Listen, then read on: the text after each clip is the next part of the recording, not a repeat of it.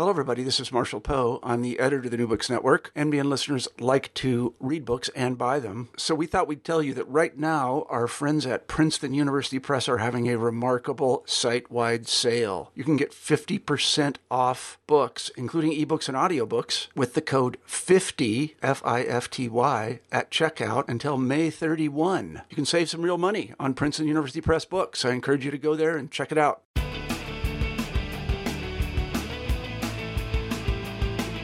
Welcome back to the New Books in Sports podcast. Our guest today is April Ace Smith, author of The Pitcher and the Dictator, Satchel Page's Unlikely Season in the Dominican Republic. Thanks so much for being with us today, Ace. Bob, it's a great pleasure. Thank you.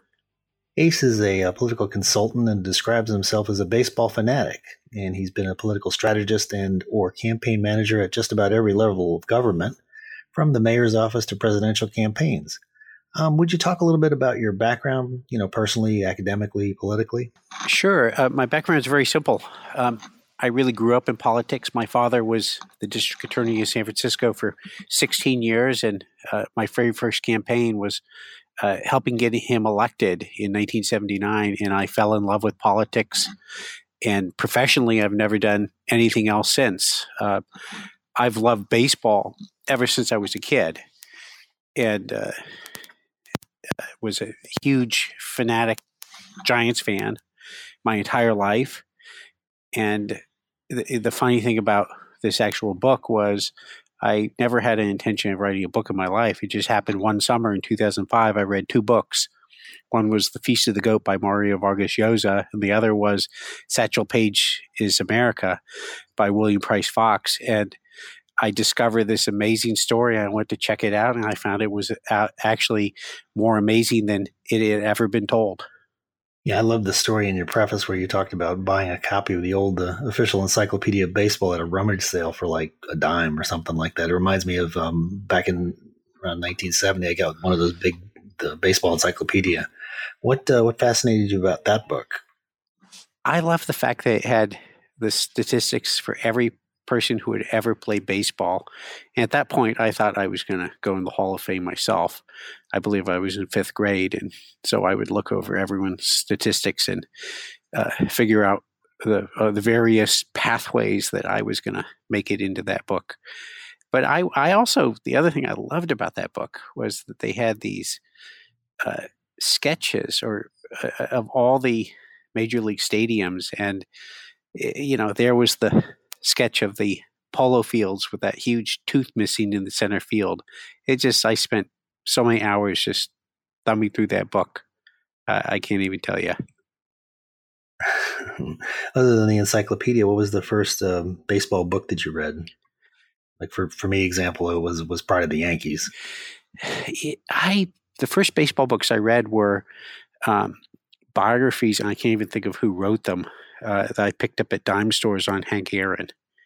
And it was about the time that I was really loving baseball was about the time that he was breaking the Babe Ruth's records. And I just picked up everything I could get my hands on about him. And you played baseball as a youth also? Very badly, yes. Oh, we're kindred spirits then. Okay, good. You were a catcher, is that right? I was a wannabe catcher. Was Aaron your favorite player? My favorite players were really at that time. The San Francisco Giants had one of the most amazing outfields. They had Gary Matthews, Maddox in center, and Bobby Bonds in right, and it was this Matthew Maddox Bonds outfield that just really caught my imagination. There maybe never have been too many other outfields that could compete with that in terms of hitting and defense. And it was those early years with the Giants. And another little thing that made me fall in love with the game was for a year, maybe it was 2 years, believe it or not, Al Michaels was the broadcaster for the San Francisco Giants when I was in high school. And we just loved hearing him. It was just such a pleasure. And who knew that he was going to go on to become a national celebrity? But as a Giants broadcaster, he gave a life to the game that that, especially as a teenager, just caught my imagination. And well, let's go to the book, The Pitcher and the Dictator. Long-term project. When did you start writing it? I really started writing it probably in early 2006. The way it came about was I learned about the story and I was fascinated and wanted to find out where I could find out more about it. So I did a bunch of searching and realized that the University of Santa Barbara, UC Santa Barbara, had in their library the copies of the Dominican newspapers covering 1937. So I took a little road trip down there and I spent a weekend reading through all the issues. As I went through it, I realized the story was way more fascinating than anyone had told it, and was actually in there in great detail. And I just became fascinated with the whole topic. And then I started writing the book. And one of the things that was very humbling, if you've never written a book — I've done a lot of writing in my life — you come to realize it's way harder than you ever imagined. And so I probably wrote and rewrote this book 4 times before I got to anywhere near what I wanted to accomplish. And it's still probably not perfect, but boy, just learning how to write a book is a thing of its own. You're right. It's very humbling. I've written one also, and I remember looking at it and thinking, my gosh, I've got to cut X amount of words out of this thing. It is perfect, right? No, the editor said no. In the book, you focus on 2 distinct and flamboyant personalities, first being Satchel Paige and the second being General Rafael Trujillo, I hope I pronounced that right. Trujillo, yes. What attracted you to Satchel Paige? What did you find fascinating about him? I had known about Satchel Paige my whole life, and I loved his story. And more than anything, I remember reading his bio.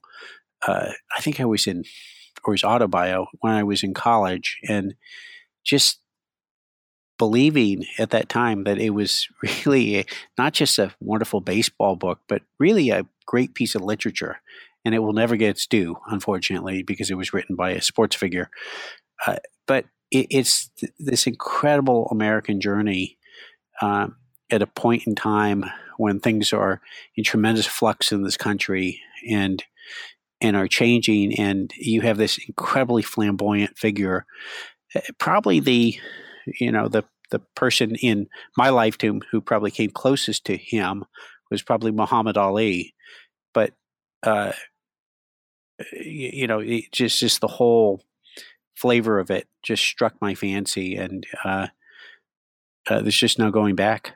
Yeah, Page was a barnstorming and a marketing genius in his own right, and he certainly wasn't afraid to jump leagues if the price was right. I mean, he did it in North Dakota 2 years previous to the season you covered. Went up to I think it was a semi-pro team and played up there, and then suddenly he's offered $30,000 to come and play for a team in the Dominican. And, I did a rough calculation. I was just curious how much $30,000 would be in today's money, and it came out to be like $513,000. So that had to be an eye-popping amount for even Satchel Paige. It was probably more than he had made in his entire career before that point. And he ran on, as you're well aware, he hit some rather rough times afterwards, and he needed every dime of it when he was done with the Mexican leagues. Yeah. So what did you find fascinating about the Dominican in general and Trujillo in particular? It's the Trujillo story is in some odd sense, it's a man who faced a lot of the same challenges in a different way, in a different country, in a different time than Satchel did. He was came from a poor family, from a relatively rural area. And he also had Haitian or black blood. And it was very hard to climb the ladder of opportunity in the Dominican Republic, even though they didn't have color bars like we had in this country in many parts. But it was hard to climb the social structure and the economic ladder if you had black blood. And his story is fascinating because he really is able to climb that ladder of opportunity because of the American occupation of the Dominican Republic from 1916 to 1924. And he became a protege of some of the Marine leaders who were down there, and they recruited him. And he realized that this was his great opportunity to advance in life. And so he learned everything he could from the Marines.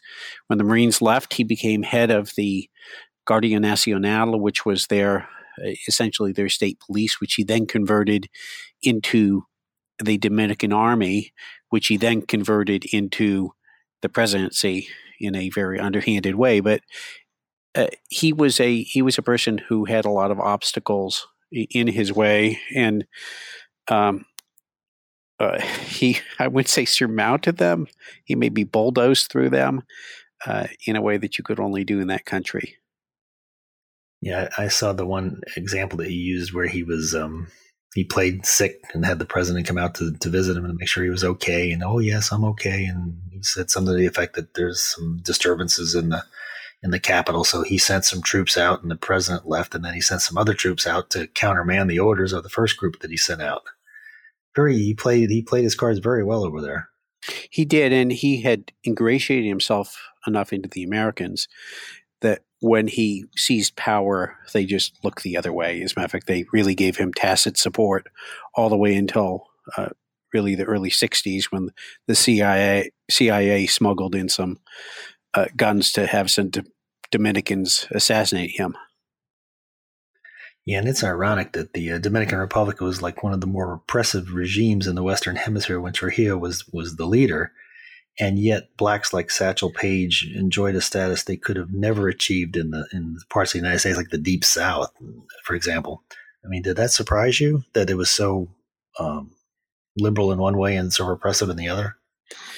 You're 100% right, and to this day, if you I spent a big chunk of time down there, and to this day, if you walk down any of the streets in, say, Santo Domingo in the evening, it has a very much a quality of Southern America that I was used to in the 1970s and 80s, where people are just sitting on their porches, on their stoops and talking, and people are just outdoors, they're listening to radio, they're sitting around playing cards, talking. And as you walk through, you realize that there's everyone of all different races all thrown together. And it really is one of those places that where everyone really mixes, never probably equally, but more or less much more so. And the great irony about what Satchel and his fellow players faced was here they were coming from the land of free, home of the brave, and going to one of the most repressive dictatorships in the world. But at the end of the day, they probably had, in some senses, greater freedom there than they did in the United States because there's no color bar. And one of the great ironies of his journey down there and him and his fellow players was, with this great freedom and pockets full of money, they could go to any bar they wanted to, they could go to any dance hall, any brothel for that matter. And they started having actually too good of a time. And as a result, Trujillo and his buddies put down the hammer because they started losing games. And he ended up, Trujillo and his buddies, installing essentially the head of his Gestapo as assistant manager of the team. And they put the word out to the players, you won't win. If you don't win, you will win or else, really. And they put the word out to all the bar owners and other such places that if you serve these players drinks, you're looking at a bullet through your head. So in some ironic way, they initially got the freedom, but then they got the dictatorship. Yeah, that's some great incentive to play well. That's for darn sure. You know, and you touched on it a moment ago. There were other ways that racism was apparent on the island, weren't there? I think you said socioeconomic. Yes, it really was. It really was, and Trujillo himself was so aware of this that as he grew older and became, I guess he believed that, whether it was true or not, that his skin pigmentation was getting darker. He would not even appear in public without caking his face in a white powdery substance to lighten his complexion. That's how aware he was of it. Sort of an early day Sammy Sosa, I guess. Mm-hmm. I noticed, and actually some of that racism translated into the newspaper coverage. I noticed you had one instance where a sports writer referred to Page and his two teammates as a very important trilogy of monkeys, and then suggested that they see, hear, and shut up. And I thought to myself when I read that, I'm like, whoa, that's really something to see in a newspaper. That was a and you'll also notice, and I've put up a website called thepitcherandthedictator.com where I've posted a whole bunch of the images. Some of them are in the book, but the cartoons that were in the papers are pretty eye-popping as well. And it was pervasive. That's true. There's always been this myth about, the infallibility of Satchel Paige, and some of it he probably, brought on himself, hyping himself. And yet in your book, we discover that he was, at times, he was rather pedestrian as a pitcher and even got roughed up a few times. Well, that was most of his problems came when he really ran into some bad arm trouble in Mexico. And it took him really between then and the return to the Monarchs to really get his arm right. But I found one of the most fascinating things in really learning about Satchel was understanding his very unconventional approach to pitching. And I found a really obscure book that I don't think too many people have read where he described his various secrets to pitching and longevity. And one of the things I found just amazing about it was he talked about how he deliberately threw out of different arm slots during a game.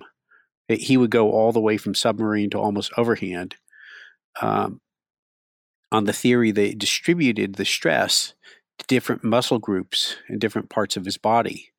And he felt that was one of the real keys to his longevity.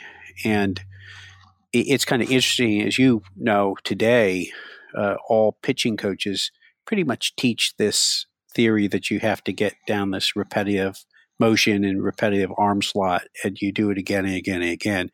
Satchel had a very different theory, which is certainly not conventional wisdom pitching. He also believed, and this is something that is not, you can see some of the pitchers coming from the Caribbean have mastered this, but not enough American pitchers, is he really understood that disrupting the timing of hitters was almost as important as throwing a deadly accurate fastball.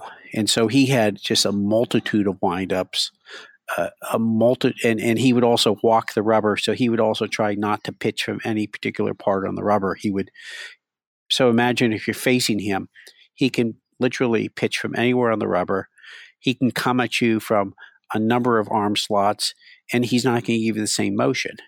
Plus he has great speed and great accuracy and number of pitches. So if you just do the odds on that of guessing what's coming at you, let's say the odds of facing a modern day major league pitcher, it's maybe you're guessing somewhere all the different things, maybe 1 in 5 or something. With Satchel, if you do the math, you're probably guessing something like 1 in 300. Right. Hitter never had a chance.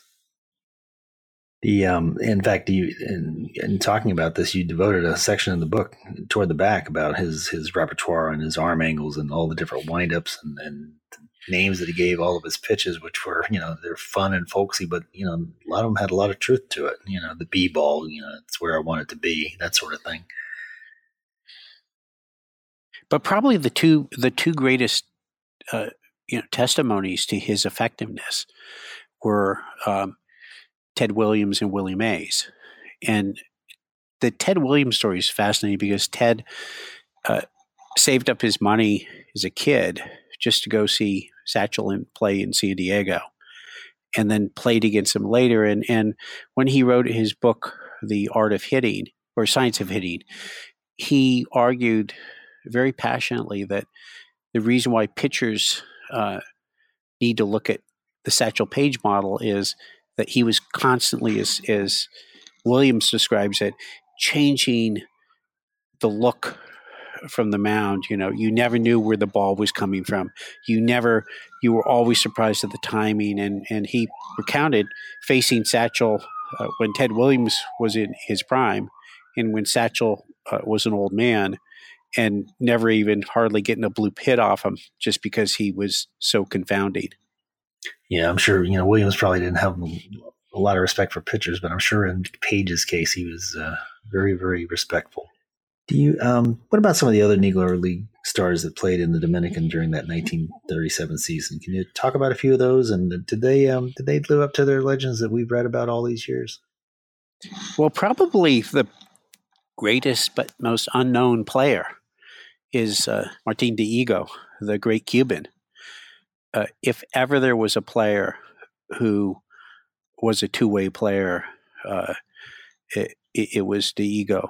And he really is someone who and I went on my way in all these cases not to just believe the books that were written about them afterwards, but to dig into all the contemporary accounts of all the games. And as much as possible, I read not only the Dominican newspapers, I read a number of Cuban newspapers, I read a number of Mexican newspapers from the time of these games. And you quickly realize with Dihigo that this man had a rifle arm, was a tremendous fielder, and he became later in life a dominant pitcher as well as a power hitter. There's probably never a greater player, all-around player who ever played the game. The man could play every position like an all-star, aside from catcher. He's one worth highlighting. And the other one who I don't believe gets enough attention is probably Cool Papa Bell, who was, again, just a – not only was he one of the fastest players who ever played baseball, but again, if you dig into all the contemporary sources and you read the accounts, he was a man who could hit for power. And he was one of these players who, if he just hit almost a routine grounder, he had a good shot at beating it out.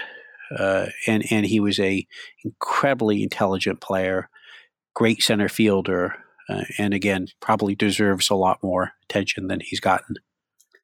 And then, of course, the big fish came down in the person of Josh Gibson, who has had books written about him, but he was larger than life, and he made a decent contribution to the team as well.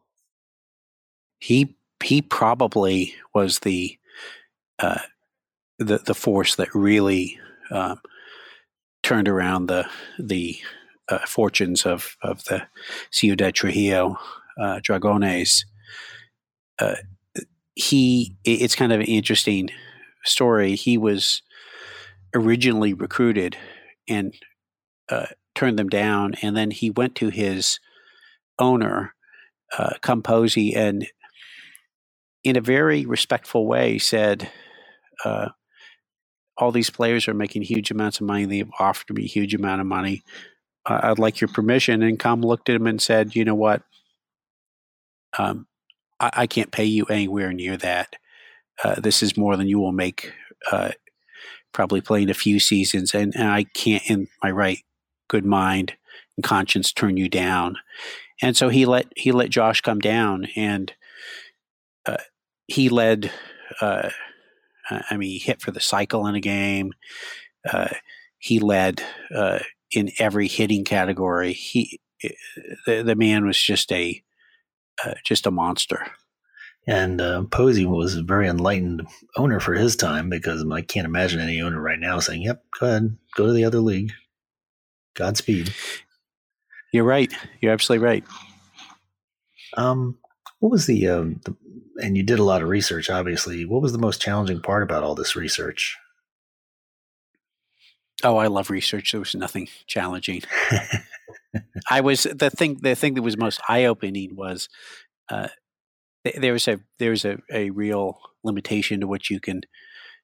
There's some of the papers you can get in America. I traveled to the Library of Congress, a lot of different places, but what's at the Dominican National Archives is really breathtaking. And not only did they have all the the papers from the other cities, Santiago, which was the other major city, they had just a tremendous treasure trove of the local journals and other smaller publications that cover this, like La Tribuna, which is the publication which all those cartoons came from.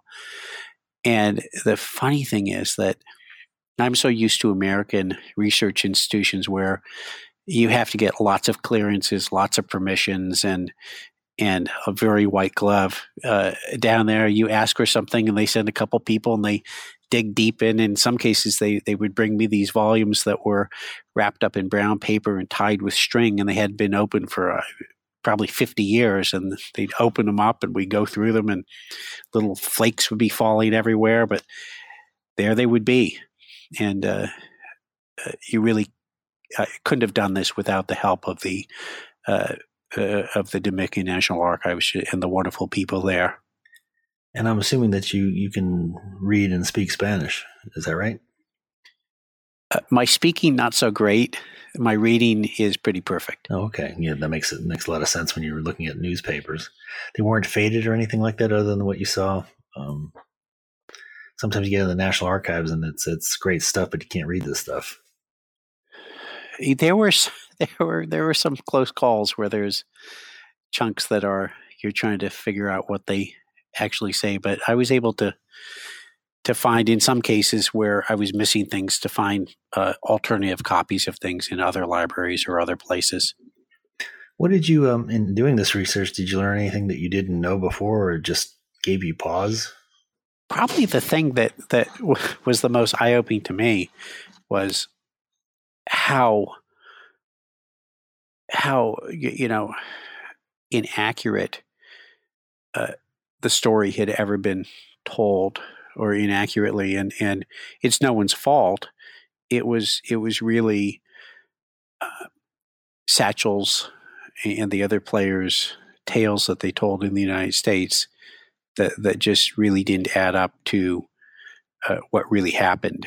And what surprised me the most was that I didn't think some of the things I had maybe heard, speculated, I didn't think I'd ever be able to prove them. Like the kind of the wild partying that Satchel and his fellow players did down there. But ironically, and I don't think they were even aware of this, Trujillo ran the sort of regime where people were denounced in the press. And that's kind of the way he held his grip, very much like Stalin did with Pravda. And so what happened was they became very, very upset with the way Satchel and his teammates were partying. And so they denounced them full-throated and in great graphic detail in the newspapers down there. And what would have happened if Page and his teammates were Dominican, they would have been afraid of going to jail or getting shot. But I don't think, ironically, that they even knew it happened. I think the only thing they knew was that they saw they were being guarded by people with guns and things like that, and they got the message. But I was surprised at the amount of detail that was actually in the press at the time that allowed me to tell the story in great detail. Yeah, there was one sports writer on the island who wrote very, very caustically saying, the legendary Page proved to be a myth. It's unheard of. We always heard. Well, that was after his first outing. They all came around to Page's pitching after they saw him. He had a rough start, but then he won almost everything he touched after that. Right, he won something like 6 or 7 games in a row, and then he had that one bad outing, and then he was in that last game that, which, we really played it up dramatically there. They were way ahead, and all of a sudden it just started chipping away, and just very dramatic. And I could just see, you give the narrative with Satchel Paige, pawing the mound, thinking, "Oh my gosh, I got to get this guy out, or else, I'm not going to get back to the United States." There's a real fear there to throw a strike. There was, and it was probably one of the coolest heads who ever played the game. Even got a little jittery. Yeah. How did your background as a political researcher help you in this project, if at all? I mean, you've already said you love to research, but what techniques do you use that help that future researchers that are listening right now might be able to use? I guess my outlook on everything is I always want to see what the primary sources say before I believe anything. I always want to see what's available at the time and dig as deep as I can in contemporary sources, again, without ever believing anything that's been written later until I know otherwise. And if you have that dogged determination that you can get your hands on original sources and piece them back together and tell a story without being influenced by later accounts, reminiscences, and all the rest. I think that's your really the best lesson. And so really just taking the time to track down every contemporary source of every game, every box score, tracking down also everything that was going on at the times. And so I went out of the way to, for instance, when you'll see this when they're in New Orleans, to read through all the New Orleans newspapers and find out what was happening every day, and same in the Dominican Republic. And to have a real, not just an eye on the baseball games that were played, but what was the context, what was going on. And one of the things you find out in New Orleans is you find out that at the time that Ibar is there trying to recruit Page, there's this horrific lynching that happens in Mississippi, which is on the front page of the New Orleans newspapers for almost a week. And I'm sure that was had to have been a topic for conversation, and also probably one of the reasons why Page and his fellow catcher didn't think twice about leaving. Yeah. I have this vision of you back in the stacks in a library, just sort of looking through a book or a document and suddenly just snapping your fingers and going, aha, when you find something you can use that's very valuable. Am I close to the mark on that? You're very close to the mark, and in this case, there were many, many ahas, and the biggest. There were little hints and pieces throughout it, but for instance, it's really hard to find since this doesn't exist anymore, pictures or recreations or maps or drawings of the stadium where they played in what is today Santo Domingo, at that time Ciudad Trujillo.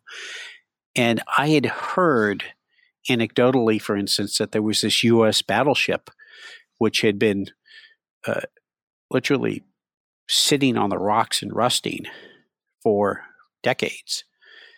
But I had no proof of that because there was nothing in the stories referencing it, because I guess people just – it was part of the scenery. They just took it for granted.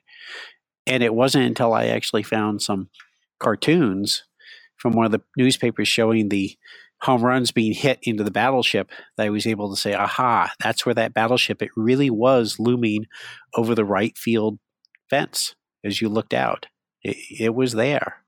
And so things like there were a number of aha moments like that, of certain things which I had heard of, I suspected, but really didn't have the proof of it, because there's, unlike the world we live in, where everything has been Instagrammed or Facebooked 50 million times, or you can look on Google Maps, that is not the world that existed. I imagine that the world would be a lot different, would have been a lot different back then if they had social media.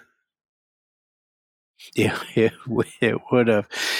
What's remarkable, though, is that that world they lived in, because really the mode of communication is largely newspapers, is there's probably, as much as we love recording and everything on our video cameras on our iPhones, since they were dependent upon the written word, there is so much that was written down that you really do have the ability to reconstruct this, maybe even in a better way than you could have just with photographic evidence.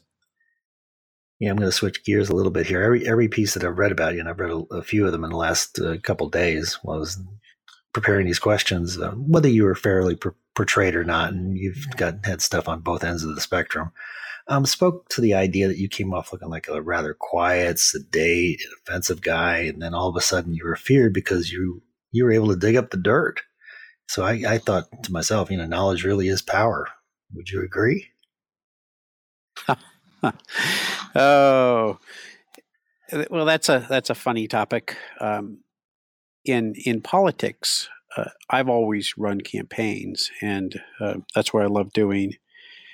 And there was a period in my life where I had done this in California, where I wanted to get outside of California and learn how politics was done in the rest of the country. And I came to the conclusion that I would have to do something besides just running campaigns to catch the attention of folks and to really kind of work in all these other states. And so I came up with the idea, and this was in the late 80s when it was really not even talked about, of this field called opposition research. And so I circulated all over the country, and it worked out very well for my life at that point because I had small children. And so I wasn't really able to live the life of running campaigns, which is really a 20-hour a day, 7-day a week type endeavor. I came up with the idea of doing opposition research books and really kind of help in some small way create that entire field. And then when I was done doing that, it was something I never intended to do for that long. I went back to doing my passion, which was to run campaigns, and was able to come back and probably some of the ones you people would have heard of, was able to work on campaigns for people like Jerry Brown and Kamala Harris, and ran a few states for Hillary Clinton in 2008 campaign. And I think you did Howard Dean as well. What year did you do him? Yeah, we did some work for Howard. Yeah, that was back in his when he was running in 04.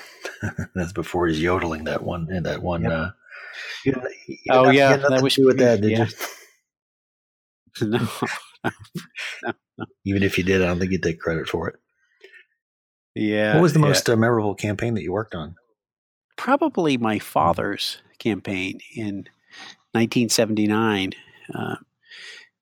It was an interesting time in San Francisco history. The mayor and the member of the Board of Supervisors, Harvey Milk, had been assassinated by a number of members of the Board of Supervisors. And the DA who had bungled that prosecution was running for re-election. And so it was like this incredibly politically charged moment in the city's history.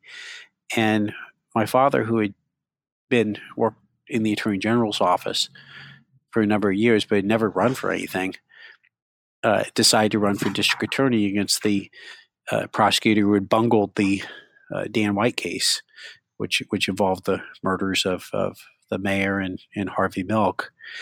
And I took off a quarter from UC Berkeley to work on that campaign as a volunteer. And it's kind of hard to describe, but San Francisco politics at that point in time was probably as close as you get to, say, presidential politics shrunk down to a municipal level.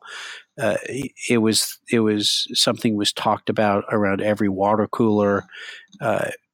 Turnout was incredibly high, and There was a great passion, number of public forums, and really diving into that race. And my father ultimately beat the incumbent DA was just really, really one of the most wonderful, eye-opening, but also just seeing my father win was just really one of the wonderful moments of my life. And you were hooked at that point.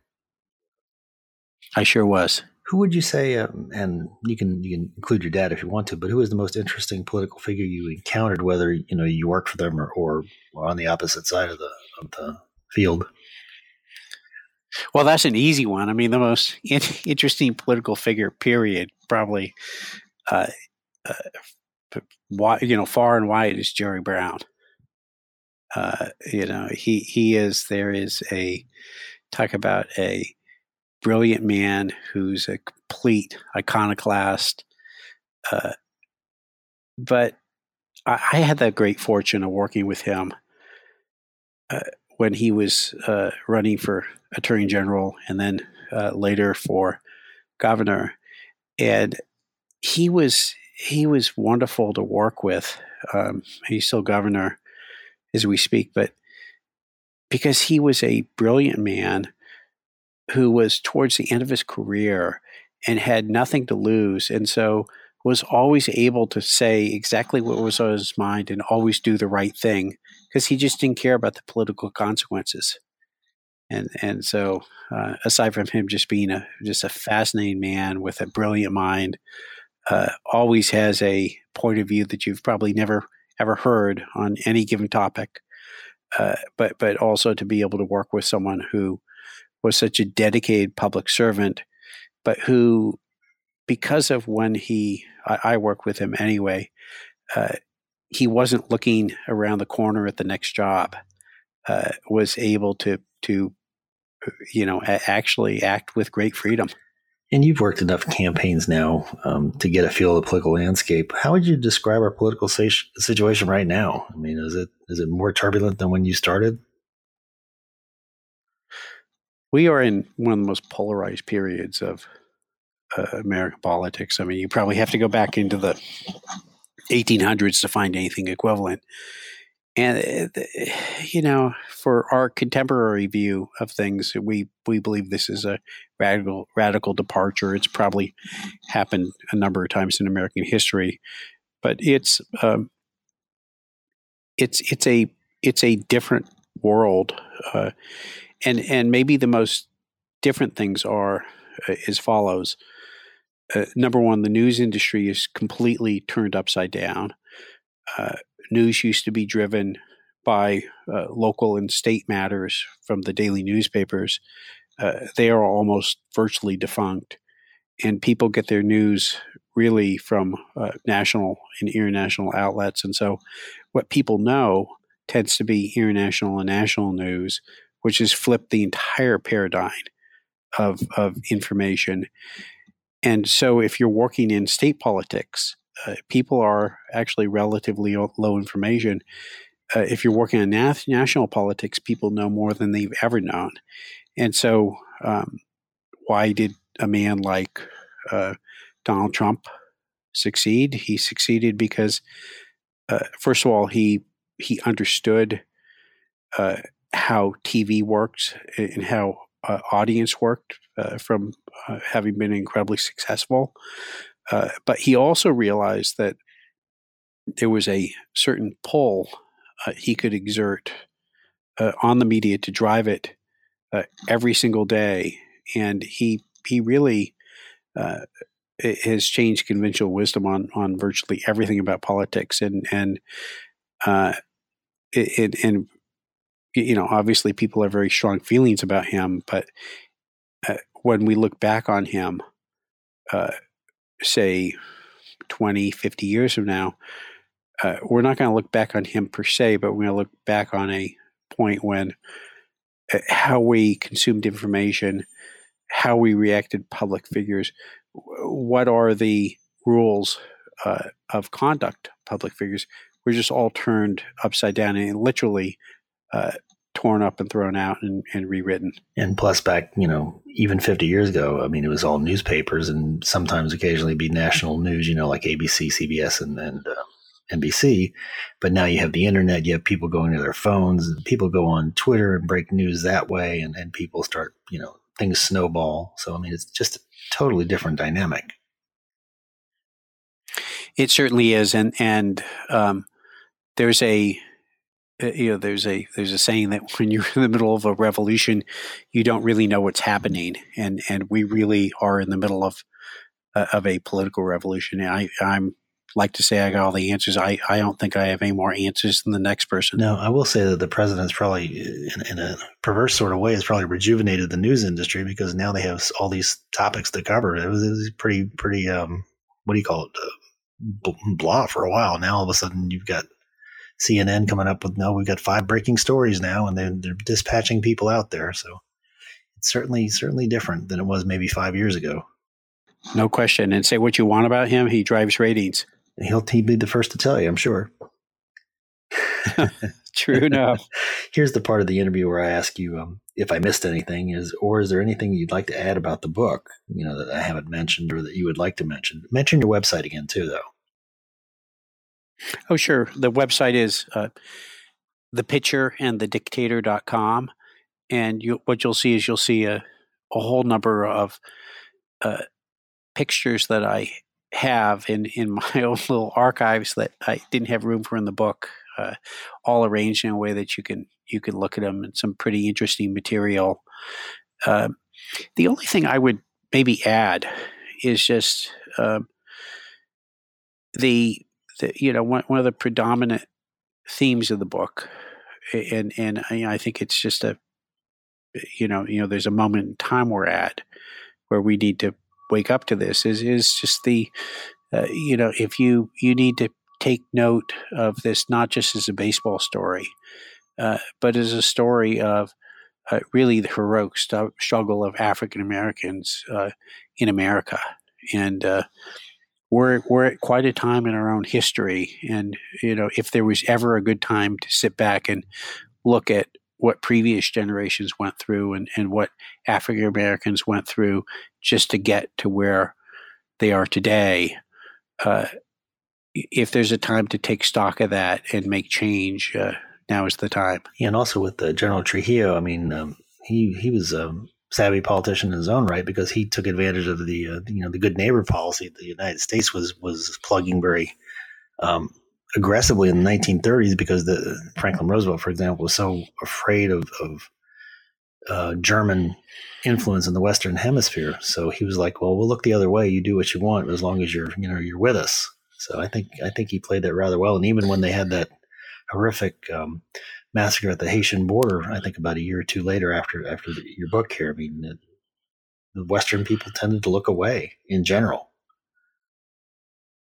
True, and one of the other ironies about the story was, and this is again why I actually put one of the advertisements for the series in the captions of the book and in the photos, was because people don't believe me when I say that there was a series that was played for the re-election of Rafael Trujillo, and there it is in bold print. And those advertisements that the one I showed in the book ran almost every other day in the newspapers.